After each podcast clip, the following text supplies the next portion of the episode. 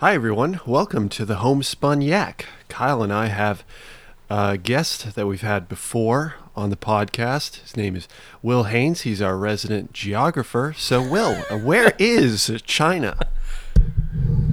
China. well, that was a pronunciation from Trump's point of view. But uh, yep, he's back on. He's our resident political scientist, geographer, and historian. And maybe we want to start off where we left off last podcast and get his opinion on when the worst time in history was to be alive. Yes, that's a really And good we'll, question. We'll hand it off to Will. Uh, I do remember that. Yeah, that was a good subject. That and all the would you rather music choices. Uh, I think my worst part in history to live probably would be. I, I don't know. We got to sort of have some rules on this, but you guys decided to be white people. I found that rather interesting because I would always think. I mean, looking back in history, it would be uh, either well, you said you'd be white guys, right? Be it would be a lady, and it would be someone of color who was probably put into slavery, right? Like freedom would be the nicest thing to have. Once that's removed, it'd be the worst time in history. So if the parameters are a white guy, you know, 30, 35 years old, I would obviously pick somewhere where there wasn't electricity, there wasn't freedom of speech, religion, things like that. So if you couldn't say like the cave times and stuff, I think it would be for me, an English person, would be the ninth century, being an Anglo-Saxon and living on the east coast of England, and then all the Viking invasions, you know, the raids of your villages, your monasteries burned down, or the women raped, you taken into slavery, you know, that would be absolutely horrific. That's a good answer. I think uh, Kyle and I were also talking about uh, the Black Death, like during the, the time of the Black Death. I think that was a that was a factor for us as well. Yeah, for sure, but that was more of a I don't know, 25, 30 year stretch and only maybe 2 or 3 years of the really huge fatality rate. And afterwards, you got to mm-hmm. think about that's what gave way to the renaissance, you know. So the the population in some places was reduced by 50%, other places 10, Right. 20%. And these are such drastic numbers that there was great opportunity afterwards. So if you're a merchant or something and you had a trade lane and the other three guys died at your competition, afterwards you were so rich and you you know, if you married well of your families, like these people became like aristocrats in the 16th, 17th, 18th century. So you got to think of it. There's kind of two sides to every coin, but on on the deaths, yeah, it was awful. But afterwards, it was massive opportunity, and not just for that m- almost middle class rising up, but it, for everyone. It was it was a lot better times. That's that's really interesting. I definitely did not consider that at all. Uh, Kate, you mentioned real quick that there was there was like a few year period where there was like mass death, and then but although it lasted like twenty or thirty years, like do you, do you have an idea as to why that might be? I just think that loads of people died of it, and they kind of understood, right? So at the first, they, no one took notice of it. Pretty, if we, if we don't learn from history, same sort of thing. Uh, it was heavily in cities, obviously. In the countryside, it wasn't as bad at all. Exactly, if you look at geographically the U.S. now, you know, New York, Detroit, Chicago, New Orleans, Atlanta, the cities and metropolitan areas have the death rates, and Wyoming, Utah, Montana, hardly anyone's died, right? It makes complete sense. So it's the same thing in Europe. Like Venice was hit hard. Then where I went to university was Norwich in England, close to the coast, textile industry. The fleas that kind of stayed on the textiles on these ships when they came off. These mm-hmm. port towns were heavily hit. It was it kind of makes sense like that, and it was a very drastic and very quickly uh, over a five year period, starting in the east, obviously on the trade route, and then wherever a vessel went or a big a caravan, I guess an inland road supply chain, where the cities that they hit, they were decimated. But it wasn't like a an entire hundred year of a 14th century. It wasn't even like a 50 year period. It was more like a five year complete death. But really, every city only taking one or two years. Do you? Uh, I'm not. I'm not too educated on this particular aspect. Do you, for the Black Death was that also prevalent in other areas other than Europe, like Africa, for example? Uh, I'm not so sure about Africa. Obviously, in Asia is where it began. Um, but in Africa, there weren't really as much open trade other than like the the East Coast. What you'd think of now is like Tanzania, Somalia, Kenya. That was kind of like a an Arab-dominated East Coast trade with ivory and stuff like that going to Asia, Europe. So I mean that probably had an impact. But the most of Africa, if you look at the size of the continent, that wouldn't have been as affected as much because they were pretty regionalized and they they didn't have as much trade with the rest of the world. I mean, globalization back in the 14th century is nothing like here, you know. Just have to have one person on a flight from Shanghai to Seattle, and that's how the coronavirus can start in the US. But obviously, back then, when there's not these trade routes, there's going to be less of a globalized impact for a virus or a disease. Yeah. And I imagine they didn't have any 5G towers either, so yeah, none of those probably helped. Allegedly. Um, I saw I saw this picture that this person posted. It's clearly Photoshop, but it's like uh, the year is 1918, obviously with the whole Spanish flu and whatnot. And in the background, they photoshopped a, a tower, and it's a 1G tower. and they're like, the caption is like, "Open your eyes." and people have actually shared it, like in in like Oh, serious, because obviously seriously, they color graded it. Yeah, so it looks like black and white and whatnot. Oh my god, it's so funny. well, kind of got the history portion uh, out of the way, but now let's move on to more of a current affair. Yeah. And first off, I want to just tell you, Nick, you ain't black. Well, I think that would be a fair assessment uh, in in a number. if you don't know who to vote for. then you ain't black. Uh, It's that was that was remarkable. Do you do you want to go into a bit of detail on what exactly happened? Because I will admit I did not actually see the interview. I just read an article Oh, real quick on it. Well, he's on the show called The Breakfast Club, which is like a really popular radio show. I think it's now been converted to a podcast as well. But it's this guy, uh, Charlemagne the God. Sh- Oh, Charlemagne the God. Um, no, I don't think he's a rapper. He's just always been a big radio personality and Oh. obviously Okay. um, extremely popular voice in the black community in America, and he has people on all the time, whether it be in the music world, acting, you know, mostly celebrities, but obviously politicians as well. And he had Joe Biden on, and there he was basically asking him like pretty tough questions about like what if you know here's your record um, as far as influencing the black community in your time in the Senate and your political Yeah. history and what are you, like here are the good things here are the bad things. Why did you do this? Why did you do that? What are you going to do if you become president to fix these issues we're seeing in society um, for the black community? And he was like you know joe biden felt like maybe flustered i don't know and he's like i have to go sorry and he's like well well we want to have you back on like in person if you come to new york soon because i want to ask you a lot more questions because we didn't really get to talk about everything i want to talk about and he's Yeah. like oh look at my record man like if you don't know who to vote for by this point well you ain't black and he's like Uh. okay it's not so that you know he's like if you have to decide between trump and myself then you ain't black which is not how joe biden a talks in the first place. So that's kind of like a little suspect there. He's on a black show and he's you know throwing out sort of slang. I don't know. It just seemed weird the way he was talking as well but um, definitely not not a good look for uh, for joseph. For Joseph. Yeah.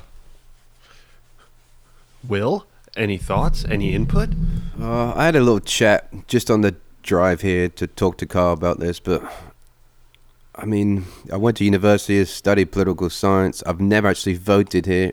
I've said that before. I just, I just can't be excited about either candidate or what a change would be.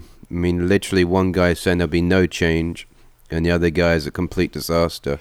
And I've never seen a country so powerful with two people with such ineptitude. These guys are idiots, both of them. They literally are. And you could have someone from the Republicans and someone from the Democrats would be exponentially a better candidate, and for somehow they can't get a voice on their party's platform. And it's a really, really scary time.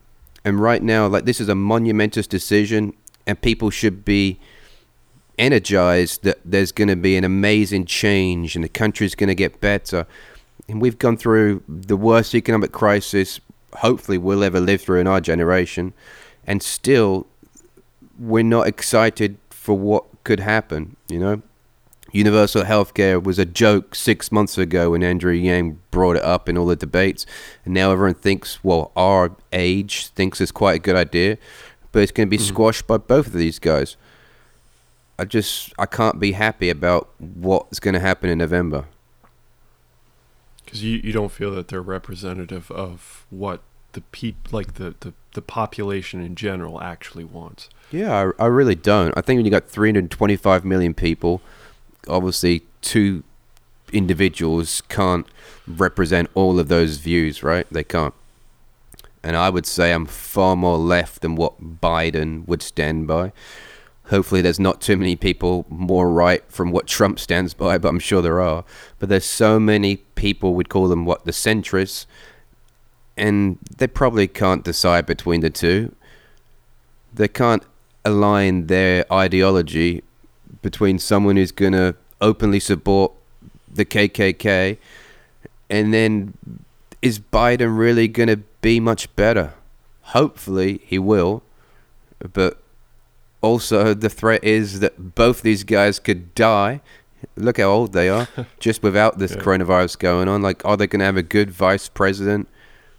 Pence, is he really going to be a president you want? No. Like, whoever Biden chooses is going to be the big decision in this election, I would say. Mm. Yeah. Hmm. Yeah, I, I, I agree. Whoever his choice is, but I I just think it's kind of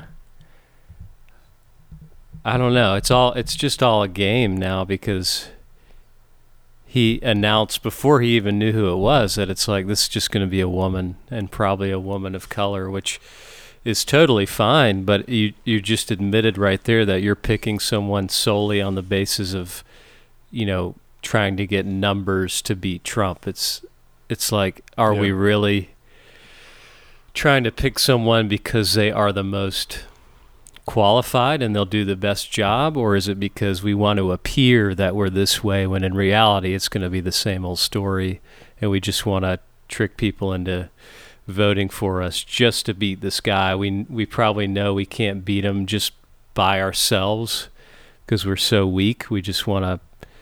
I don't know. It's just uh, it's strange to see that play out in the media as well because I've been really looking into um, his recent, you know, the interview we just talked about, and obviously like the Fox News is and the conservative uh, outlets are really jumping on it. Like, you know, can you believe he said this? Blah blah blah, and then the the left um, leaning outlets are like it's not that big of a deal. People are making people's responses are are much more damning than his actual words on the show, and it would be completely flipped if Trump, you know, said that as well. So it's just it's crazy to see how straight down the middle, at least the news is anyway. So you just can't really re. I don't, it, there's not a lot of sources that I have a lot of trust in because you can clearly now more than ever see how biased people are and news is really supposed to be something that's unbiased in a lot of ways. Yeah. Yeah, that's that was a really good point you you brought up that he he announced the the gender and the skin color, or at least the gender, uh, maybe the skin color as well, of the person that he was going to to uh, have as as his VP, which completely throws things off because then you're not at all evaluating them based off of their previous track record or anything of that nature. So um, that uh, that would certainly raise some some red flags for me as well. Because then, like you said, it's it's it is just pandering. It's trying to just pull in numbers and not necessarily saying that this person, if something were to happen to me or just having them around is going to make me or make the establishment make the government more successful as a result. Yeah, I think people are just banking on the idea that they're they're voting more for Joe Biden's potential cabinet rather than Joe yeah. Biden because I don't care, you know, if you're the biggest Democrat in the world like you're lying if you're saying this that you're excited for Joe Biden. Like if you're really engaged and seeing what he's saying and doing, you know, you can't. Obviously, you you would likely want Trump out, but the prospect of Joe Biden being your guy is not as exciting as it, you know, some anyone else would have been probably. Yeah, I think sadly there were some good candidates from the Democrats this time. There really, truly were. And they seem to be doing quite well in the primaries.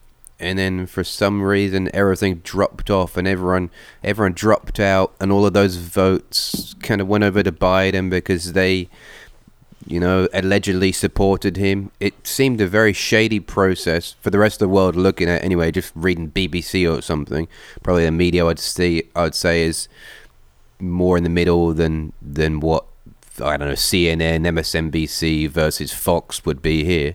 Even though I completely can't even trust the BBC anymore like I did as a child because you can understand that one of those articles is written by one or two people and they have ideas and they're not even trying to you know subliminally put those messages in there. That are uh, just exerting their opinion.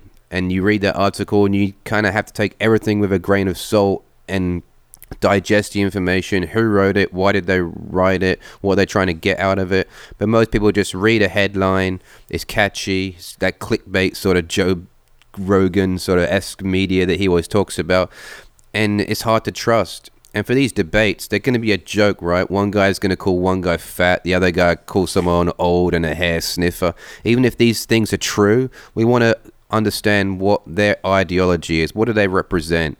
What do they want to achieve? And we won't see any of that. We'll just see the stupid sound bites that they're not even their own. They're not coming up with them on the spot. These are pre-written things that sounds catchy that everyone did. Elizabeth Warren did it in the Democratic debates. Bernie did it. Biden did it. That's the new style of debating because people aren't even bothered to watch a two-hour debate anymore. They want to watch Monday Night Football. They don't care about the debates. They'll read it on the social media the next day and it'll say Trump won. And they'll watch a 30 second clip and it, it looked like he knew what he's talking about. It's because someone wrote those lines for him. If you watch the two hours, you'll see the travesty it'll be. Hmm. Yeah, it'll be. And the only way they can get people to tune into debates now, because people's attention spans are so short, is to make it more like a, you know, argument reality show like Comedy Central roast, you know, which is what it became last time, you know, and now that's the only way to get people tuned in because I don't know, just the, the short attention spans, the way social media has programmed a lot of people's brains to be constantly looking for negativity and drama, basically, and that's what it's become. So. Yeah, we don't have great candidates for sure. I, uh, it's true. I mean, people's attention span is definitely decreased. Well, I guess I guess it's decreased. A lot of people keep saying that. I don't I don't necessarily know if that's true or if people, especially in this situation, if people have uh, have just kind of gravitated towards Trump's style of just insulting people, and they find that entertaining, and therefore uh, they they find him interesting. Um, but I think that speaks to people's. I mean, if I can be so bold as to say people's intelligence, then like if they're if they're tricked by the idea of somebody who just insults the other candidates and that is entertaining, therefore it equals that's a good candidate because he keeps quote unquote winning the arguments by just hurling really well thought out and they're not even well thought out but let's just assume well thought out um, insults as opposed to to just addressing uh, issues you know you're you're nasty nasty woman or you know whatever it might be like just keep saying stuff like that Yeah, for sound bites. right yeah But yeah, on, on social media, it is it is interesting to see how plain the divide is between people that I know, even personally, what people are posting on the left and on the right. I mean, it's like someone posted something like, you know, a picture of a letter that their neighbor posted on everyone's door, and it was his like long drawn out apology of like I made a mistake in 2016. I voted for Trump.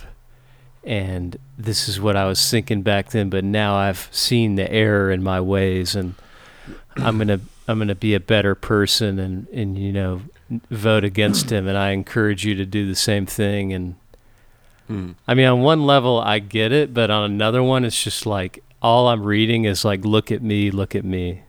And I don't know. right It just it's just weird that you would post that. I, I I don't know.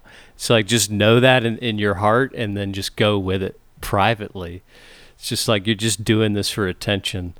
So social media Yeah. has really given people a lot of freedom to post a lot of their personal and intimate things that it's fine. I mean, you're you're legally allowed to do that, but you're just kind of exposing yourself as a little bit selfish maybe. Hot take.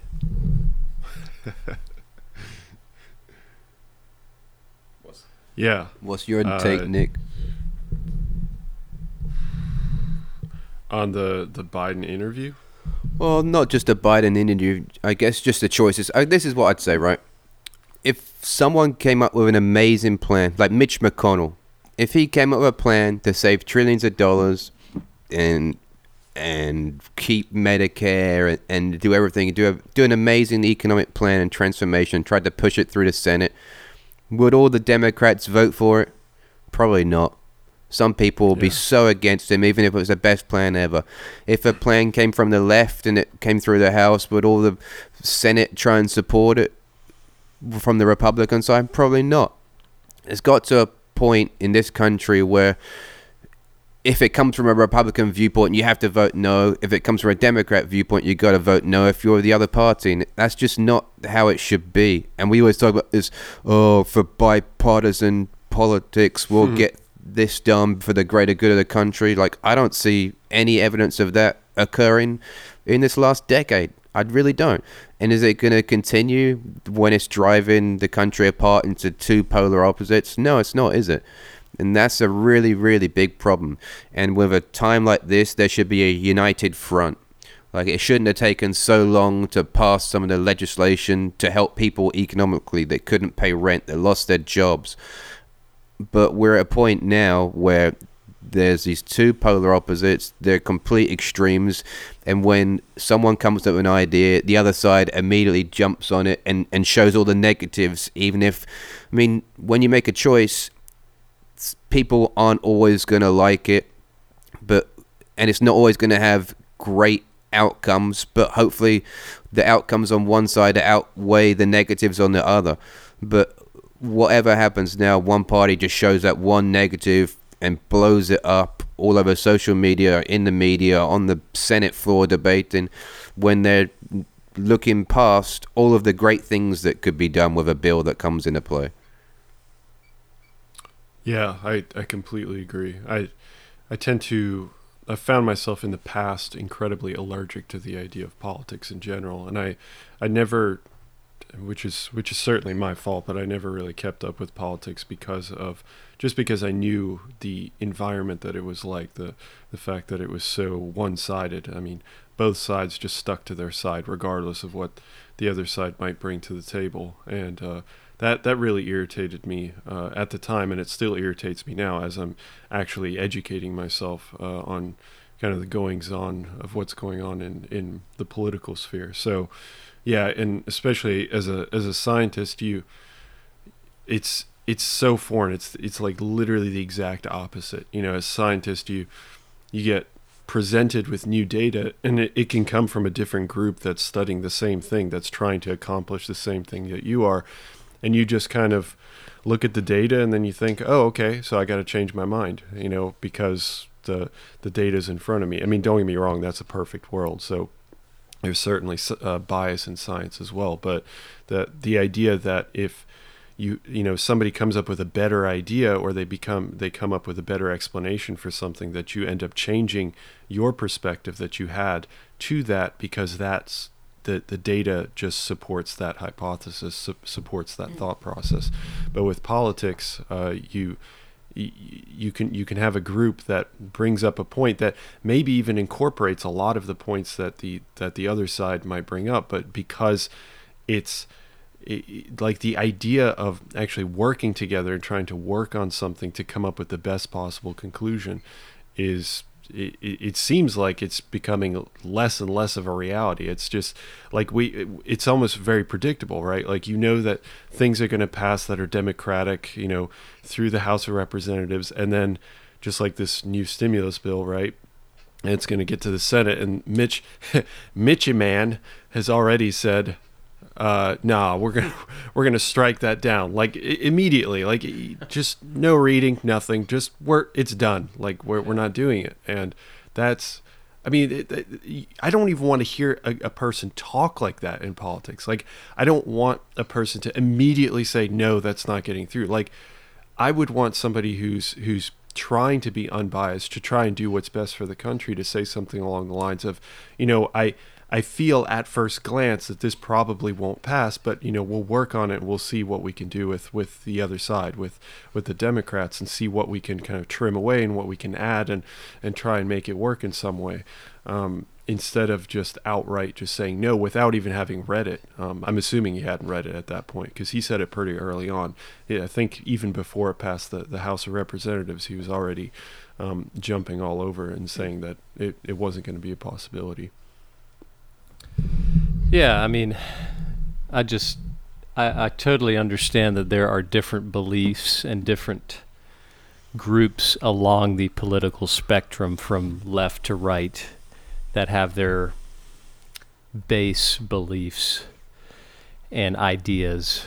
Um, but I just wish that people could recognize other people's points along that spectrum and maybe try to work it in with their own beliefs or try to come up with more compromises or share opinions. Hey like i don't i don't know about this or you know this isn't yeah. what we stand for but what are the reasons that you believe so strongly that that would work? And maybe we could come up with some sort of compromise. And with the two party system which obviously is not representative of you know what a good balanced political system should be because there's so many different political parties you can be affiliated with that have just as much uh, things to say, just as many things to say that are valid as well. And I just hate that people are so team and group oriented just hmm. along the line like like you said with Mitch McConnell like we're shutting it down because it's blue you know, we're not even really going to look into it because we just we want to get those guys because they got us on something and we're just going to shut yeah. them down if we can. It's just like we're on the same bigger team here. Like it's not like you know, you're going to win because you're just constantly uh, digging into one another and shutting one another down. It's like at a certain point you have to recognize the differences as potential to be something that could uh, bring us closer together in the long run um, and just share open share ideas more open and honestly. But people want to people want their team to win. They want to you know everybody in, in Washington seems to be bought and sold pretty easily, and I just wish that there were more parties with more representation so you can get a more diverse spectrum of ideas across the board. Um, like other, I mean, there's plenty of other countries that have a lot more representation uh, on that level that seem to have a lot more, obviously, heated, but still it, it's a conversation it's a debate. It's not just you're shut down because you're different. It's like we'll hear you out at least. Yeah.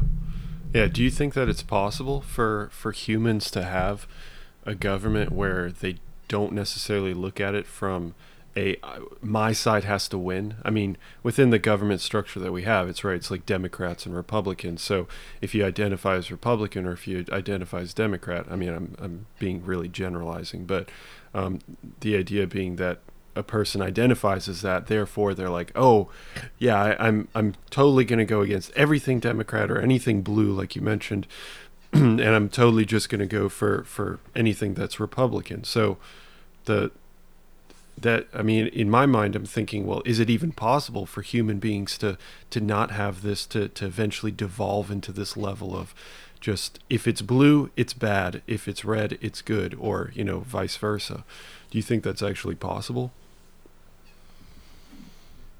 Uh, I mean, yeah, I think, but at the end of the day, every, humans are tribal people. But I think you know, I mean, us three here, I think we're a good example of, you know, obviously we have our beliefs and we probably prefer certain sides to another side and just you know innately think some things that people are saying are just wrong but at the same time you're not afraid to call out BS on maybe the side that you have a preference toward as well. If if they say something wrong you're just not going to blindly follow along but um I don't know. Right now, it seems definitely like a 50 50 split, but I don't know if Will has anything to contribute. So, in most countries of the world, other than if you got like a autocratic centralized government, like a China or something, most countries have a either a coalition or of many parties, or just many parties, and one larger party has the higher percentage volume in the vote, and their leader of that party is the leader of the country and government and then it comes with ebbs and flows, right? Like a the popularity movement within a people. They could either vote for like a Green Party, like a sort of environmental party. Like I'm just using England as an example here, like a, a Labour Party, Conservative, Liberal Democrats. These are all different parties, and you don't always have to vote the same way every time. You vote based on the movement of that party within the last four or five years. Have they done things that you've agreed to? Have they have they formed a coalition with another g- party that you didn't like because of X, Y, Z? Like what? What do they believe in now? You don't always just go, I'm going to vote Labour every single time for the next 20 votes until the time I die. That's not how most of the world Great. works. But in America, you've only got two extremes. So you kind of have to get stuck in the trenches. There's not many people that are really completely down the middle and will vote Republican one time, Democrat the other. Those sort of people are more, I would say, economically driven. So people that maybe would have a more liberal viewpoint, but they have so much money that they love Trump's tax cuts, so they want to be richer and they're completely driven financially and have no concern for other people. Those are those are the people that really influenced the last election a lot. A lot of educated white people went to universities, now university is kind of a breeding ground for liberalism, right? Uh, the people that went to college in the 90s that now have money and uh, doctors, lawyers, CEOs, those sort of people, a lot of them influence politics and they chose to go with Trump instead of you know the democratic choice hillary clinton because not just because she's unlikable but they thought they could have more wealth they when they trade their t- their stocks. They've got less of a hit financially. Like those are reasons that uh, I, I really don't like in politics. Right? You should not just go emotionally, but you should think of other people other than yourself when you vote. And if you vote only looking after yourself, looking after your family, then really bad, terrible things can happen. And throughout the course of history, obviously, there's many examples of that happening. Yeah. And that's exactly the point of society, right? Like you're the, the point of society is not to just be thinking about yourself, to try and be thinking about other people and and even like even potential situations that you you might fall in or that your family might fall in and and try and empathize with with those around you. Um, I think that's that's certainly a cornerstone of, of being in a well, I think a successful society.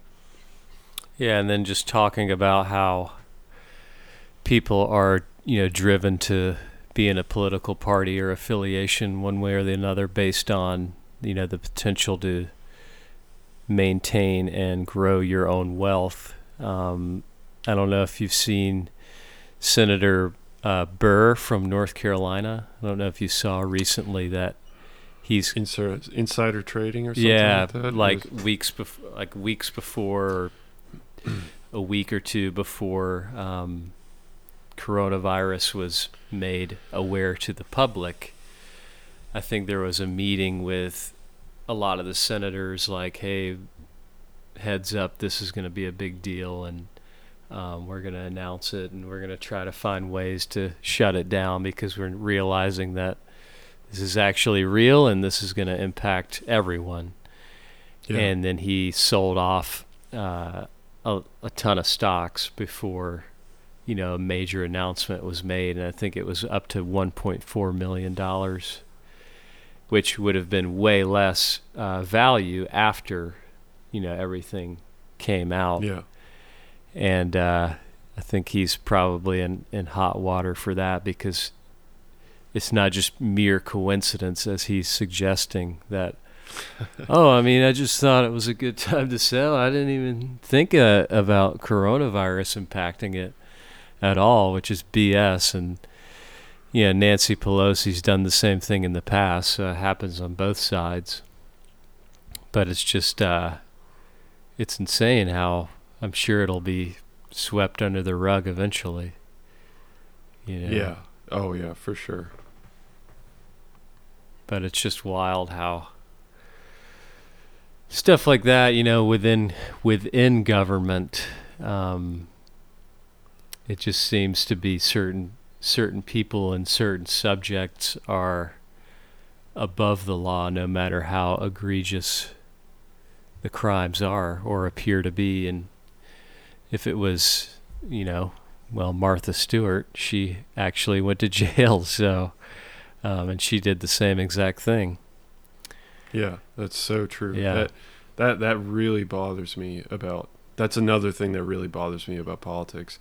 You know, it's funny. Like, I don't get angry about like people expressing their opinions as Democrat or Republican or anything. I just get mad at politics in general. It, that something about that just really rubs me the wrong way. Just the the immense amount of bias in favor of like politicians in general, like the lobbying efforts and all that, but also exactly what you just mentioned, right? The, the you know the the the same thing can be happening to a politician and like it maybe makes the news right and people talk about it and then maybe they're like well i will step down from this council Yeah, because as punishment for myself. Yeah exactly. And then I did nothing then- wrong but I don't oh. want to bring more attention to this particular council. Ex- exactly. And then but then like ultimately it just leads to nothing. Like you, nothing happens fizzles out. Exactly. Like we need to hammer these people like real quick, just super fast with extreme power, and just knock them out of politics and like ban them forever. Yeah. Like, they can never enter politics ever again. Like really harsh punishments, and it needs to be universal across both parties. Yeah, and it it it, it reminds me of uh, the Jeffrey Epstein situation too, where it's Yes, just like, yes, hey, well, this is what happened, I guess. So let's move on. And there's a new documentary coming out on Netflix next week about it, which I which I saw um, a trailer for, which looks pretty crazy because it's uh, it's just talking about who he was and what he was doing, and a lot of testimony from women who were then girls at the time who were on his island, and yeah, just a lot of crazy stuff and a lot of people like you know he knew all these powerful people and he knew what they were doing at this island that he owned. And we don't know what they were doing because he's dead now. And why would he be dead? Who knows? Maybe people didn't want him to dis, uh, dispel that information. So it just go yeah i don't know it just it, i didn't mean to get off on a tangent about him again but uh, it's kind of similar when you look at the government level like they can easily just be like ah we'll handle it internally or Right. don't worry about it or just let it kind of fade away into the background meanwhile look at this you know get distracted Yeah. by that so Yeah. but if it was an, if Yeah. it was you or I, I mean, we'd be done. We'd be Oh, for sure. we'd be going to court right now and just bankrupt already from lawyers' fees, uh, and slammed in the in the media and stuff. But whatever. Prince Andrew's like, I'll just step down from royal duties. I'll go live in my 50,000 square foot castle. Uh, bye, everyone. Like, no, mate. like, you, you knew what he was doing. He'd already been arrested for paedophilia. And you went back and you're seen in New York being friends with him and staying at his townhouse. It's like, oh, no, I needed a place to stay in New York. Well, you've got enough money. I mean, the the stuff that this guy said is remarkable. In his interview, you can see he's lying. You don't need a lie, lie detector. You could just see it. And like, he got a picture with his around some 17 year old American girl in his townhouse, and he goes, "That's not my townhouse." The journalist says it is. Then he goes, "Oh yeah, I met her in the nightclub. Uh, I didn't give her drinks. so I don't even know where the bar is in that nightclub. I mean, you're in the VIP. Oh. You, we just it's so obvious. It's just a creepy, creepy prince that is gonna get away with it, just like the rest of them are, because he's rich. Yeah. Yeah. Ultimately, it's funny because this is the kind of attitude. I mean, granted, we're in like modern times, but this is the kind of blase attitude that people have had, you know, in the past. And what ended up coming out of that kind of that uh, that arrogance that uh, the people that are in power have is that you end up having revolutions and stuff like that. And to be frank, I don't, I don't, I'd be terrified if I were in the United States and there was a revolution. That would be that. I mean, you, you'll have like revolutions in like I don't know all kinds of different other countries, but and it's it's certainly terrifying there as well. I mean, if you're I don't know looking at Iraq or wherever it might be, but think about that happening in the United States. That would be that would be absolutely terrifying. I mean, there's And more I- guns than people, so Yeah, that's true. Yeah, people are heavily armed, and and even more so now after coronavirus. I mean, gun sales just went through the roof. Yeah. Uh, I'm seeing more and more social media posts about um, the Boogaloo. the boogaloo. What do you mean? Um, I don't know hundred percent about. it. I had to look it up recently because I kept seeing okay. stuff, and it's just about like the Boogaloo refers to when you know basically revolution or a civil war breaks out in the United States, like people gearing up for the Boogaloo. So if you see that term, it's uh that's pretty much what it means. Usually accompanied with a guy um, with an assault rifle um, at Subway. Who the who the hell came up with that term, the boogaloo? Like, I don't know, but Like I you- pick the side with the government. The side the armies are on, the side I'll be on. The people that walk around and uh-huh. try and defy the U.S. government, and they go in the Michigan courthouse or state house with machine guns and sort of lean over the the side of the balcony and look down at the politicians to be threatening them. I mean, if you think you're going to beat the U.S. Army with your AR-15 and your 150 rounds, while you're a fat redneck that can't run 100 yards without throwing up because you're drinking 20 natural lights a light. I mean, you're an absolute moron. And sadly, there's 50 million of those sort of people in this country that are heavily armed and literally think that the the Bill of Rights and the Second Amendment was to bring down the tyranny of a government. Yeah, sorry, but guy, but the guns are changed. The guns are changed two ways. They've got from a brown basket a uh, brown yeah Brown Bess musket that took you 30 seconds to load if you're an amazing redcoat soldier and trained to people that have machine guns now but it changed on the other side too it changed from the the government having those muskets to now having stealth bombers and drones and stuff i mean yeah if, if they want to use like Iraq and Afghanistan as examples and and why the US military forces couldn't succeed there, it's because they weren't allowed to just go and shoot every villager. They had to take out people that are terrorists and blending in. If they wanted mm. to hmm. fly over Montana and eliminate a city, it'd be done in two seconds. So this whole bring down a tyrannical government is the abs- absolute most ludicrous crap I've ever heard. And I think one of the worst things here about guns and a lot of other th- things are these draconian ideas from 1776 when they're written down. Why have they never been changed? Other things have been changed. The Bible and the Constitution are the only two things that people sort of think are what God's law, concrete. They can never be changed. Of course, things can be yeah. changed. There's evidence that refutes both as stupid why can't we change them? Yeah, that's oh for sure. I, I I definitely agree with your last point. I will say to the the one thing that I think that everybody should do is I think across both party lines in relate in relation to the government is I think we definitely need to empower each other. I, I don't think it's ever going to happen, but I do think that Democrats need to empower Republicans and Republicans need to empower Democrats when it comes to politicians, regardless of the side, and you know, just like what Kyle was talking about with uh, with Senator Burr, is if you can clearly see that this person is taking advantage of their position, like it, it, it should be a no brainer. It doesn't matter what side they're on.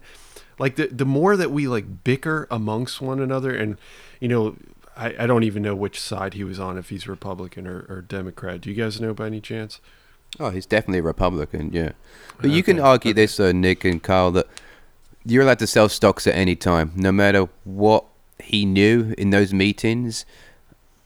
You can always sell and trade stocks. It would be more, I guess, uh, damning for him if he flipped all his stocks in a certain, you know, business field and invested heavily in Netflix and Amazon because he knew everyone's going to be at home and receiving packages from Amazon and they're going to be watching Netflix on TV and and it'd be more damning even if he knew about Roche and the deal that they're going to have with the government and and things like that. That that would be really bad on his part. But if he's just selling stocks, he's always going to have a leg to stand on in court and say, hey, everyone sells stocks on this day. I wasn't the only one that sold my stocks on this day. Look at the other 100,000 Americans.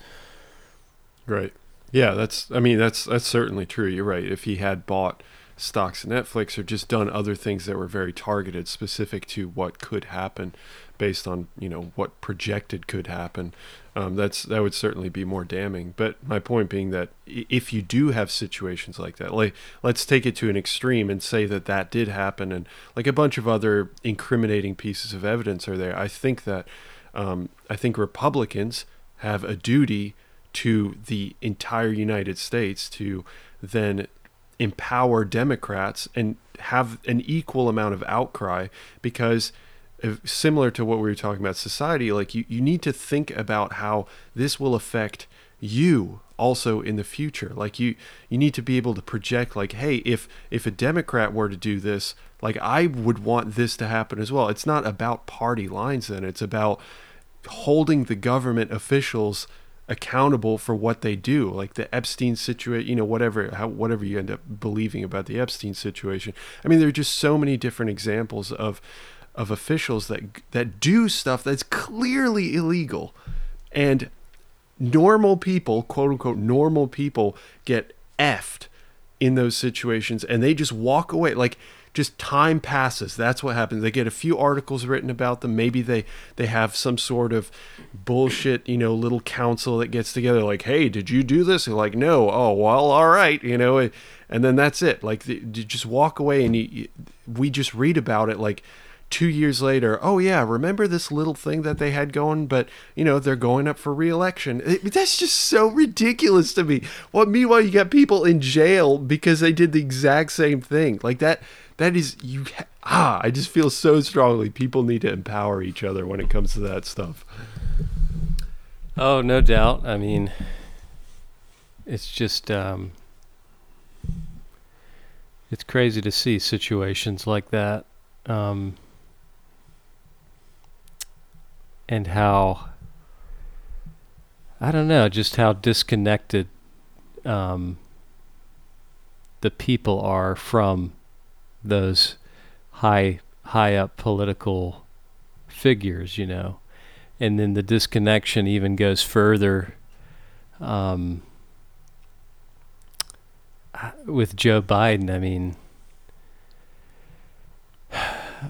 I just don't see him as a as that different to Trump. I mean, based on his history and his track record, um, and he, even his current stance on a lot of things maybe are even more conservative than Trump. Um, mm. I mean, look at his stance on you know drugs. And, you know, certain states have legalized marijuana and decriminalized marijuana and let people out of jail for minor marijuana incidents, but this is a guy who still thinks that marijuana is a gateway drug and wants people to be prosecuted criminally and, you know, at the very least heavily fined, but I don't know what he's doing to separate himself that much from an ultra conservative person on on that front. You know, I'm not saying that you know all drugs should be decriminalized or anything like that. It's a really complex subject, but I think a lot of the population now, I think over 60% are in favor of federally um, legalizing marijuana. And if he wants to get in, you know,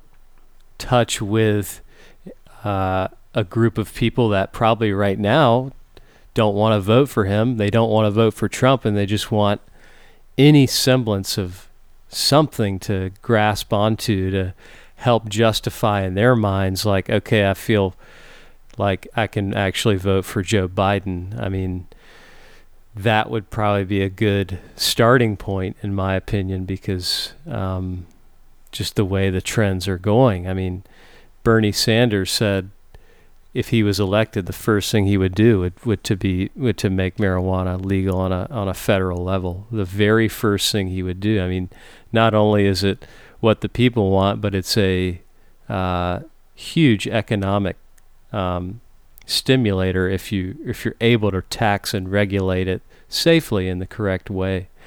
Um, I don't really know how I got on that. topic, but but uh, yeah, I don't know something. it's, it's something that uh, I think a lot of people, you know, as we're as we're going into the future, it's just like, are we really still here with this debate? I mean, it's I, I don't know. I don't know what anyone else has to say about the legalization or any sort of the drug laws, but uh, it's something that I've been following for a while now. Yeah. Oh yeah. I mean, for sure. Of course, I agree that it should be completely decriminalized. But um, yeah, it's it's going to be interesting. It, assuming, let's say that Joe Biden wins this election, I think that the next election he's going to get absolutely destroyed. I I mean because.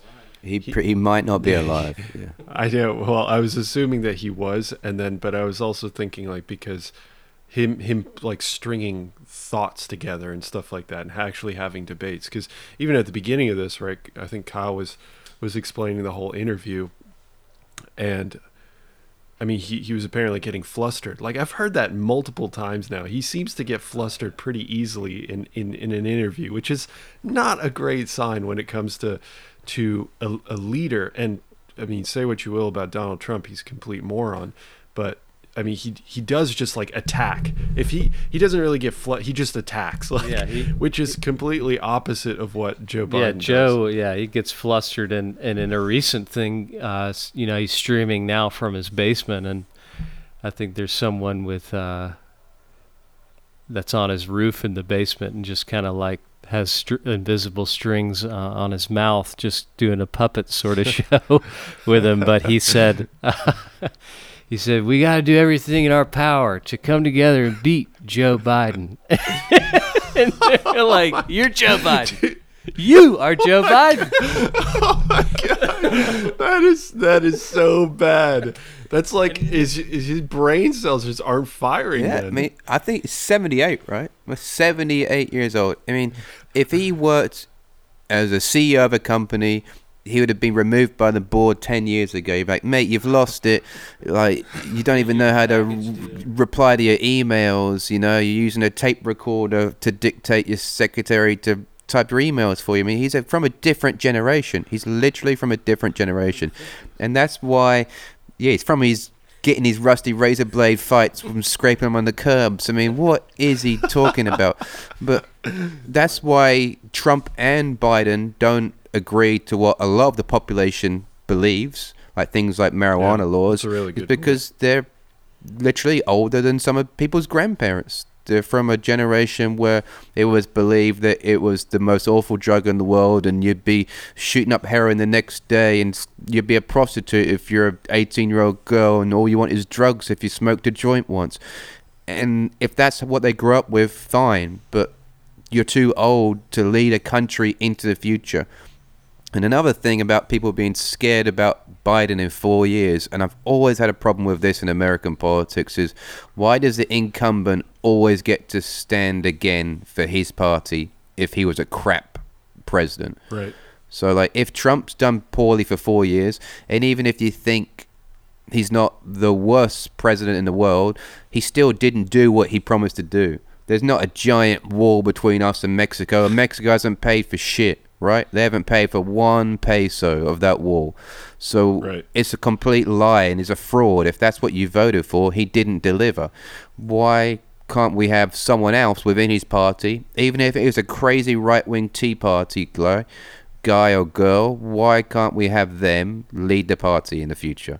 Why does it have to be the incumbent? And that's why, if Biden, if he did four years, hopefully we'd get someone like Yang or so, someone with a different viewpoint as him. But we're always stuck with the incumbent, and I can't stand that.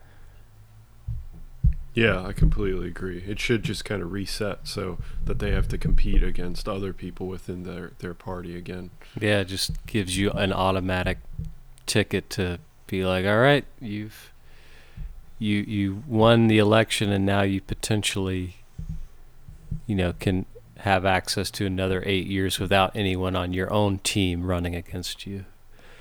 And there's Yeah. plenty of other good examples of people who I think would be a lot better than Trump in the Republican Party. But everybody's too scared to say anything against him because he'll go on Twitter and call them out with a weird nickname. Oh yeah, that's for sure. All right, let's transition to something nice, a bit bit lighter before the close. I'd say. I mean, we we doing politics for forty five minutes straight. I feel like, and right now it's like, yeah, we're not energized. We don't have good choices, so we're always gonna have bad things to say. So my two passions, other than history, talked about before, fantasy football. I can't give the podcast without talking about Lamar Jackson once. Still love him, and he'll still be great next year. And I hope the Ravens go deep again. And then my my I guess my third big passion, you touched on it before we started, or right at the start, is, is geography. And I think it's a subject that's poorly missed in this country. The way the education system works in America is you learn something for a week, you study it for a test, regurgitate it, ace your test, and then you forget about it again. It was never really ingrained in society to know about geography. and a geographic landscape of the globe now, you should know more than just where America is or your state or what the state capitals are. I mean, who gives a crap that Carson City is the capital of Nevada? It's a crappy little town. Why it's not Las Vegas? Who cares? We should know more about where the large populations are and stuff. And uh, I'm new to Reddit. Pretty cool thing. You can obviously choose your subreddits and what you follow, but there's one called Map Porn. Got no porn in it whatsoever. It's just cool looking maps. But even just this morning, I looked at a map and it said Uttar Pradesh, the the most populous state in India, doesn't even have a large city that any American would ever know of. Like New Delhi's not there, Bombay's not there, Calcutta's not there, and they still have 200 million people. There's only five countries in the world that have a larger population. So China, mm. India, United States, Indonesia, and Brazil. This this this state has the same population as the entire country of Nigeria. And I bet most Americans wouldn't know either Nigeria or Uttar Pradesh had 200 million people and those people are going to have opinions, right? And they're going to keep growing in population quicker than we are, and we should understand what their viewpoints are. Yeah, for sure. That's that's a hot take. I just I definitely have never put that together in my mind before. Yeah, like, so look, you mean, just look at a map, there'll be a little circle. It's this place in northern India that borders India, uh, uh-huh. east of New Delhi west of the Ganges. So I mean, west of uh, Calcutta. So just this big fertile valley in the in the Ganges River. So loads of nice stuff could grow there, obviously, and it has a huge population. And if you look at this colored part of the map, is almost the entire world other than the US, Brazil, the rest of India and China. And it's just mind blowing to know that all those colored in countries have the same population as this one region. It's a really cool subreddit. There's another one I saw that showed the murders in South Africa. So it showed just the country of South Africa, and that was colored one color, and literally like half the world was colored another color, and they have the same amount of murders a year.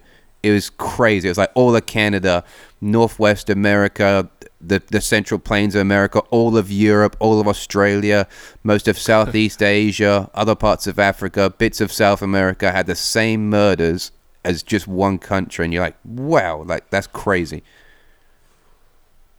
So are you going to be visiting soon? Yeah, I'm not going to go to South Africa. I had a friend that visited there in uni. Well, I guess in middle school or something, you had some uncle that was rich there, white guy, right? I didn't have that many black friends in in uni in, England because there weren't that many black people that actually lived there. Like that's another sort of thing of society. Like if England didn't have slaves, we didn't have a big black population that came of it. We had people from India and Pakistan that came over after the, the colonies, you know, they gained their independence and came to move to England. It's a different, you know, racial background of different countries. This is always interesting to learn about. But my mate went to South Africa and said white people didn't stop at traffic lights. I thought, what crazy racist thing to say. And you look at these murders and the murder rates and you think, oh, that kind of makes sense why you got a Range Rover and you don't stop at a stoplight because you don't want to get your car jacked and murdered. It's just a different way that people live. Sure. Well, yeah, I mean, glad we moved on to the lighter subject of murder rates. That's it. Just like murder statistics, like one more time, like everyone in the world that we know of, right? access to electricity and kind of media and history and stuff, they know Jack the Ripper is. He murdered five people, you know, 1888 to 1891. I bet you most Americans have never heard of the most prolific serial killer in the United Kingdom. Dr. Harold Shipman murdered 215 to 265 people. No one here has ever heard of him. It's just euthanasia type stuff. Yeah, this guy. He was a doctor in Manchester in the 90s, and he would literally healthy people would come to his surgery and he'd inject him with morphine and kill him. And they dug all these bodies up in 1998, and it was like a mind blowing story in England and how many people this guy killed, and his wife pretended she didn't know. They only caught him because there's a new coroner in the city of Manchester, and he was like, "Whoa, this one GP doctor has an insane death rate, like 50x all the other doctors in the area. Why are all these people dying? They started digging up bodies and found traces of drugs and sedatives that he'd killed them with, and he just pretended they were heart attacks. I mean, that's one guy in the world. There's 7 billion people. During the coronavirus, you bet your life there's some crazy psychopath serial killing doctor that said people are dying of coronavirus in his surgery and he's just a murderer. But it's just an example that everyone knows Jack the Ripper, no one knows Harold Shipman. Most people know Brazil, no one's heard of Uttar Pradesh. You know, like education is key, and I mean, t- Carl's touched on this.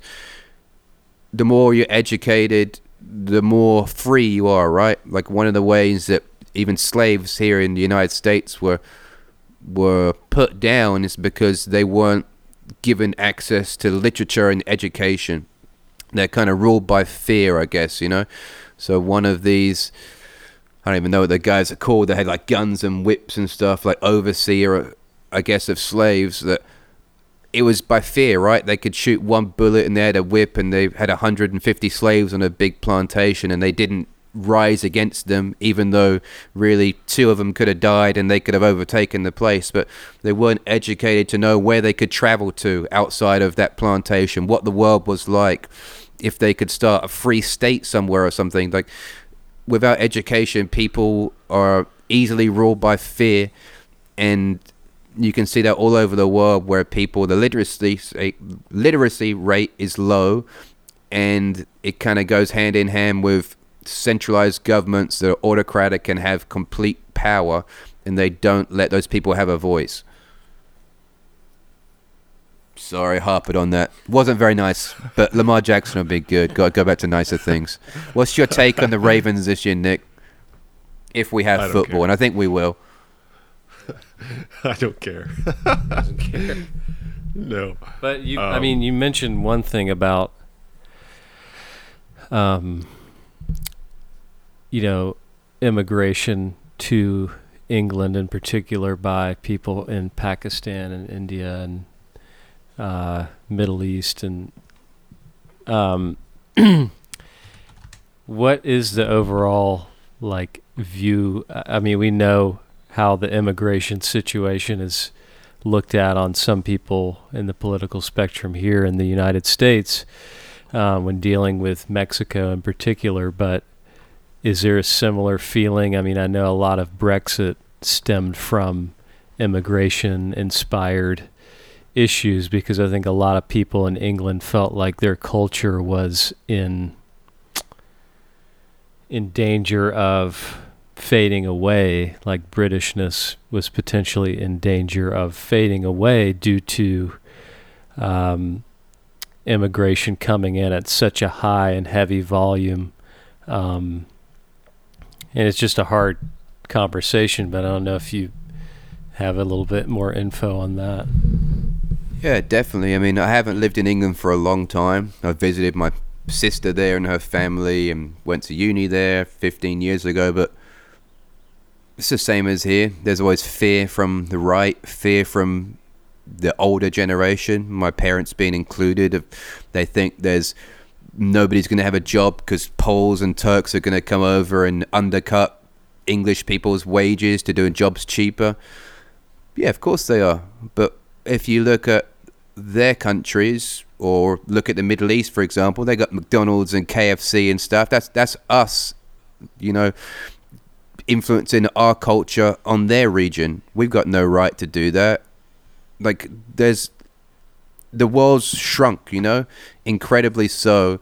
We've gone from flying a paper plane in 1903 to 66 years later landing a guy on the moon. So, of course, the world shrank so much that globalization grew at a rate that we weren't ready for, I guess, and that generation wasn't ready for. And they're beginning, I guess, to die out, baby boomers. And hopefully, the next generation will be more accepting of different cultures, different people's religions, and past experiences. But sadly, the case is no for a lot of those but there was a the demographic of the vote, the Brexit vote in England, was very much the older, and you know that that generation had a fear that England was going to, well, UK was going to pay more to be in the European Union, what they get out of it, and there'll be an influx of more Polish lettuce pickers and all that sort of stuff. And I'm sorry, but it's kind of like the Hispanic culture here. People that first move, that first generation, are going to work harder and for less of a wage than what I guess the the native population would be. But the second generation, they'll be probably just like us. They'll be lazy, and then there'll be an influx of a different people from a different country. That's kind of how the world's going to work for the next part of human history, and we got to be ready for it. But hopefully, they'll assimilate and and become part of your culture too, and they'll be, you know, like a they'll morph together and form like a a more cohesive culture where I mean in England you can get an amazing curry. Everyone likes that from from India and Pakistan. Uh, I'm sure Polish food is going to come over when all all of their sort of farm workers and farm hands came over. And you look at America and most Americans will probably say their favorite cuisine is Mexican. That's just that's how globalization works and it'll continue to work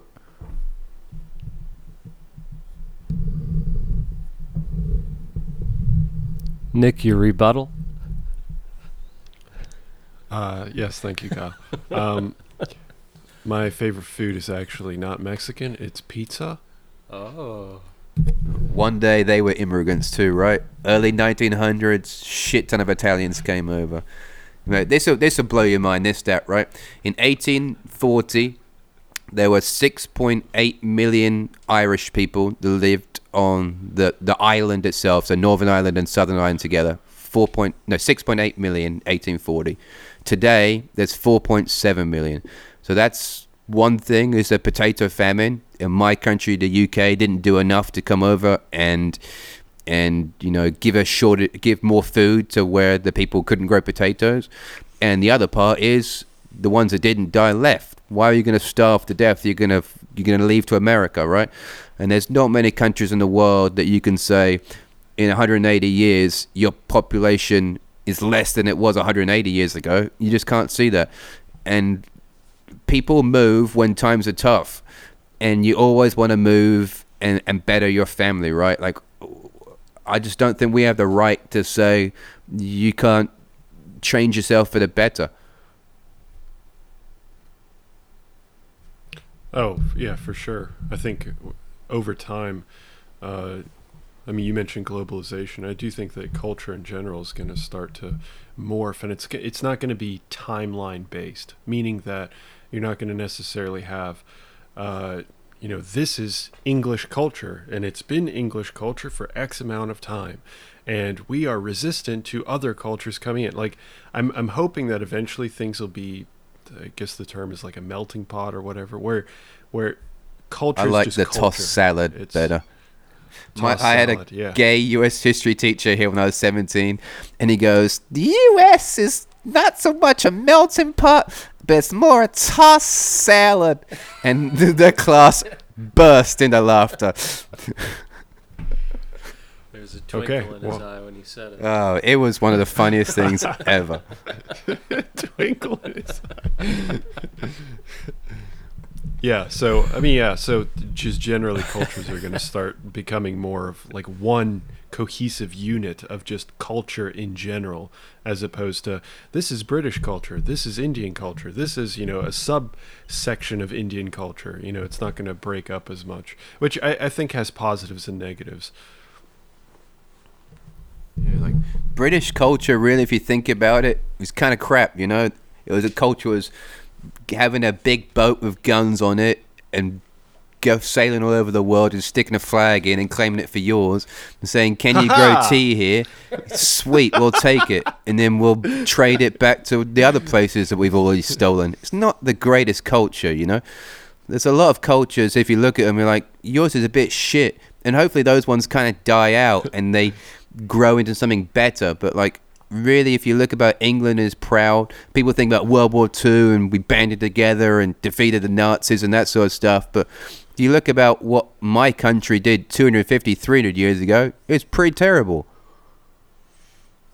But just because England didn't, shouldn't give a right to China and the US to do it now. We should learn from our faults. But doesn't really seem we're doing that. Yeah, but that was England. This is the United Yeah, States. Portugal did it, France, Germany. That's that's what England says too. That's their defense. Well, everyone else was doing it. We were just a bit better than they were. Yeah, it doesn't make it the best. If you look at one example, i- in like I think 1889, they had a conference in Berlin to divide Africa amongst the European countries. Go Belgium, you can have Congo. France, you can have Algeria. We England goes, can we have Egypt all the way to South Africa because we've already built a railroad. We'd like to keep it. And Germans go, oh, we'll get Tanzania and Namibia. I mean, the African people didn't get to come. They're leaders and kings and emperors and stuff. They didn't get to come to Berlin to decide the only Ethiopia, you know, they were the only ones that got to keep their own country, Abyssinia back in the day. And then the Italians go, oh, we'll have that too later. I mean, who does that? Hopefully, that would never ever happen again. I think we got to a stage where China and America, even though they probably potentially economically and militarily could, other countries say, come on, man, it's not the 19th century. You can't do that anymore. Well, can't is a strong word. I don't think can't is really the right word. It's you don't want to do that because it hurts the world in general. But I think I, I okay, so let, uh, I don't want to go go too much into this, but like I've thought about this quite a bit. I, I, I do think that people sometimes get so caught up in kind of the social idea of what we can and can't do. In all reality, social like the, the social idea of what we can't do doesn't mean jack shit. It's really about the most powerful whoever's the most powerful has the most power. Therefore, they can they can do anything that they want. It's but we as kind of society in general across like not just the United States, not just across like particular countries across the entire globe, we choose not to do that because and we consider it as something that we can't do because we choose that we shouldn't do it. I think that's probably the more appropriate way to go about it. And I completely agree with that aspect. But I just don't want people to get get it confused like if if yeah, I'll, I'll use a, an analogy of like you you put a I don't know a chameleon in in a cage with a tiger and then you tell the tiger you can't kill the chameleon like that that doesn't register like that's not that's not exactly fair to what reality really is does, does that make sense am i kind of making sense here Yeah, that tiger's gonna fuck that comedian up. right yeah Well, cats are curious, though. I don't know. You could. It will take off the limbs first, play with it for an hour, and then put it out of its misery. Let's put it that way. I got three cats, and they come downstairs, and there's like a roach on my wooden floor, and I go, "Oh, it's dead." I'll get it with a paper towel, and I go to pick it up, and the thing is just a body, and its little eyes are moving. It's alive, and it's got no legs. I'm like, Oh my cats God. are horrific. Cats, us, and dolphins just kill for pleasure. Cats are crazy. whales too. Yeah, killer whales. Killer whales are freaky. I don't know. People that would go swimming in the open ocean and they see a, a killer whale or a dolphin and go, well, they've never killed a man before. Like, how do you know that? Like, I would be out of the water in an instant. so would i yeah. The Yeah. wolves of the sea. Only a few can connect with them, and I, I happen to be one of those. Um, I don't know if you saw Free Willy, but that's based on my childhood. okay okay Full cycle. Back Uh, to drugs, though. Dolphins, uh, other than us, apparently the only animals that take drugs for pleasure. really Yeah, so they not know that. they go up to pufferfish and they scare them and make them like shoot out their ink, and then they suck it all up and get high, and then like they go do crazy spins and go like crazy for like next five ten minutes. Hmm. they're they're incredibly smart. They just don't have like thumbs and stuff, you know. They just got flippers, but. You can see like Rick and Morty episodes and stuff. If those guys had limbs, like they'd be challenging us. They're an crazy, intelligent animal. They're just stuck in the ocean, you know? Yeah. Evolution fucked them over.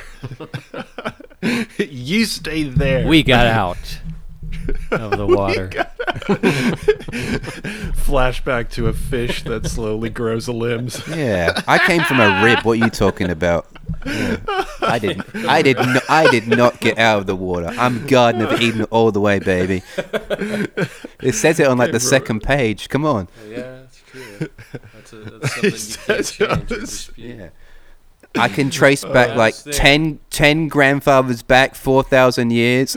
And it says rib, baby. It says McRibs. It's my, McRibs Haynes. That's good. I did uh, before we before we end. I did want to get your guys' opinion on um, Joe Rogan Oh, going yeah. to uh, Spotify for a hundred million dollars allegedly. Yeah. Well, yeah. I mean, we kind of texted about it a little bit earlier in the week. Um, I don't know. I looked into it a little bit. I think it's uh, it's like a multi-year deal that is up to potentially hundred million dollars. Either way, he's doing pretty well for himself uh, with whatever the amount is. Um,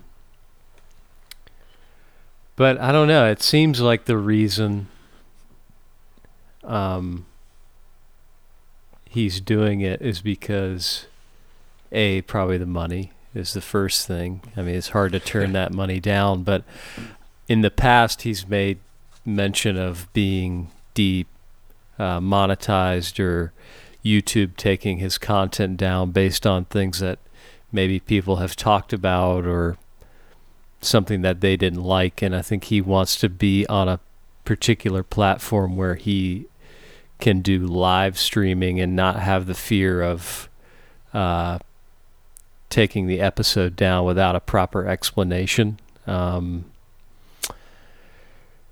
but I mean, I don't know. It's it's still going to be a free show, um, and I Yeah. don't know the intricate details of anything. I don't know that he's said anything on it other than just this is what's happening. Um, but I know it'll be everything will be only on Spotify, and they're going to enable a video sort of thing just for him on Spotify Mhm. as well. So I, I don't know. I don't know enough to really say like it's a weird move, it's a bad move, but I mean I could see the potential pros and cons certainly, but you know, you'd have to be a fool to turn down a hundred million dollars at the end of the day as well. So we'll see if it really impacts the show. Yeah. It's going to be a lot of wells for the pygmies in Congo. That's all I know. That's such a good point. That's true. Yeah. But I just uh, think he could be a bit detached from reality now. He kind of already is, you know, friends with like Musk and stuff like that, and he's interviewing Mm. senators. Sure, he's got comedian friends and UFC fighters and stuff that come on there, but with a hundred million dollars, like, is he gonna have the same viewpoint as a lot of Americans? You know, even in the quarantine, you know.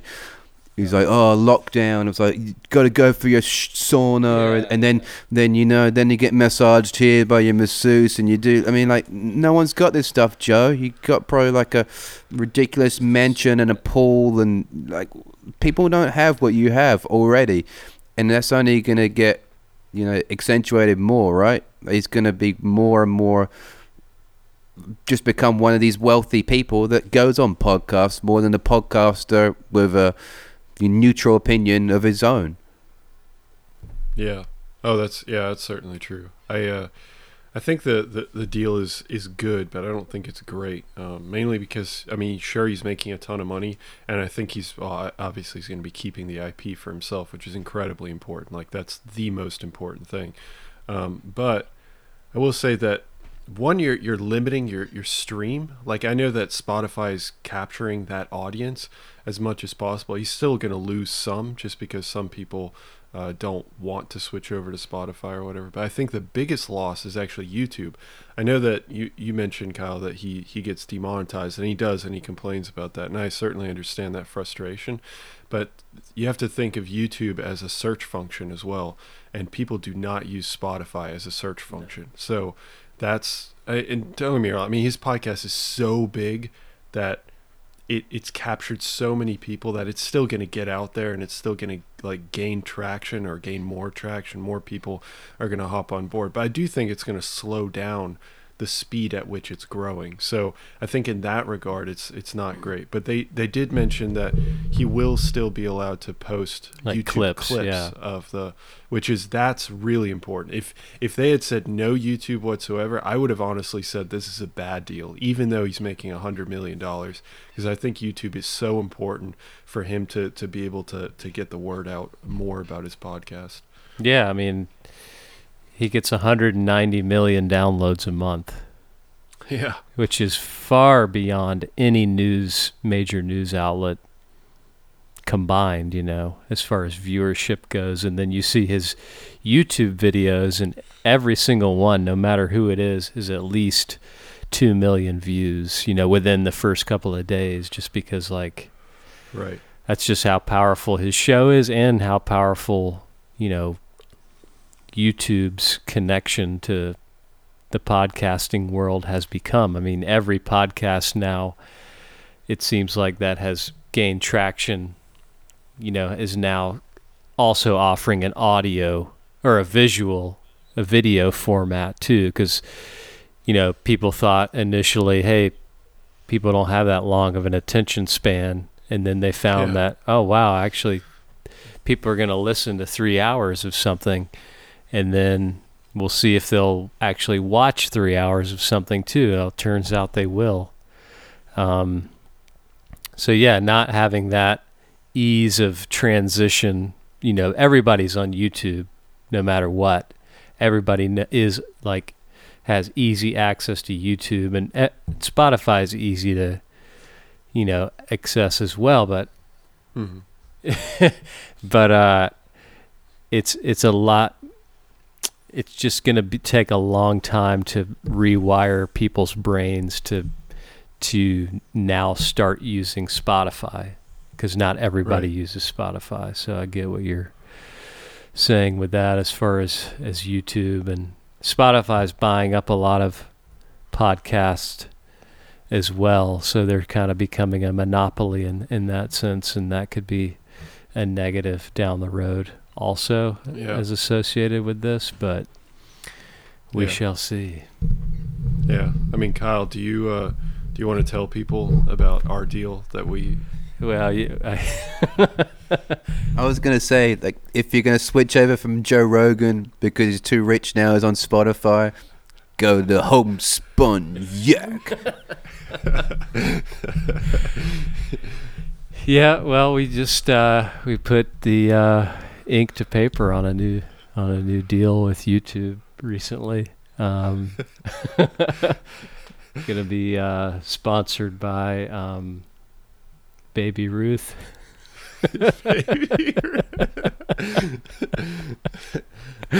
um, no, uh, we're trying to make a YouTube channel, but I'm I'm terrible with it so far. Um, just trying to upload it, just to see, just to experiment with different formats. Really, it's just mostly out of boredom. But obviously, we don't have a video version. But I think you know it'd be cool to capture another potential audience with with YouTube as well, because so many people, like I said, are on it just to listen, if not watch as well. Why could Yeah, you for not do a video? We could. Uh, Yeah, Do like split screen, like Halo, GoldenEye style. Would be great. Sure. the, I, I I do a lot of video production stuff, and let me tell you, it's not easy.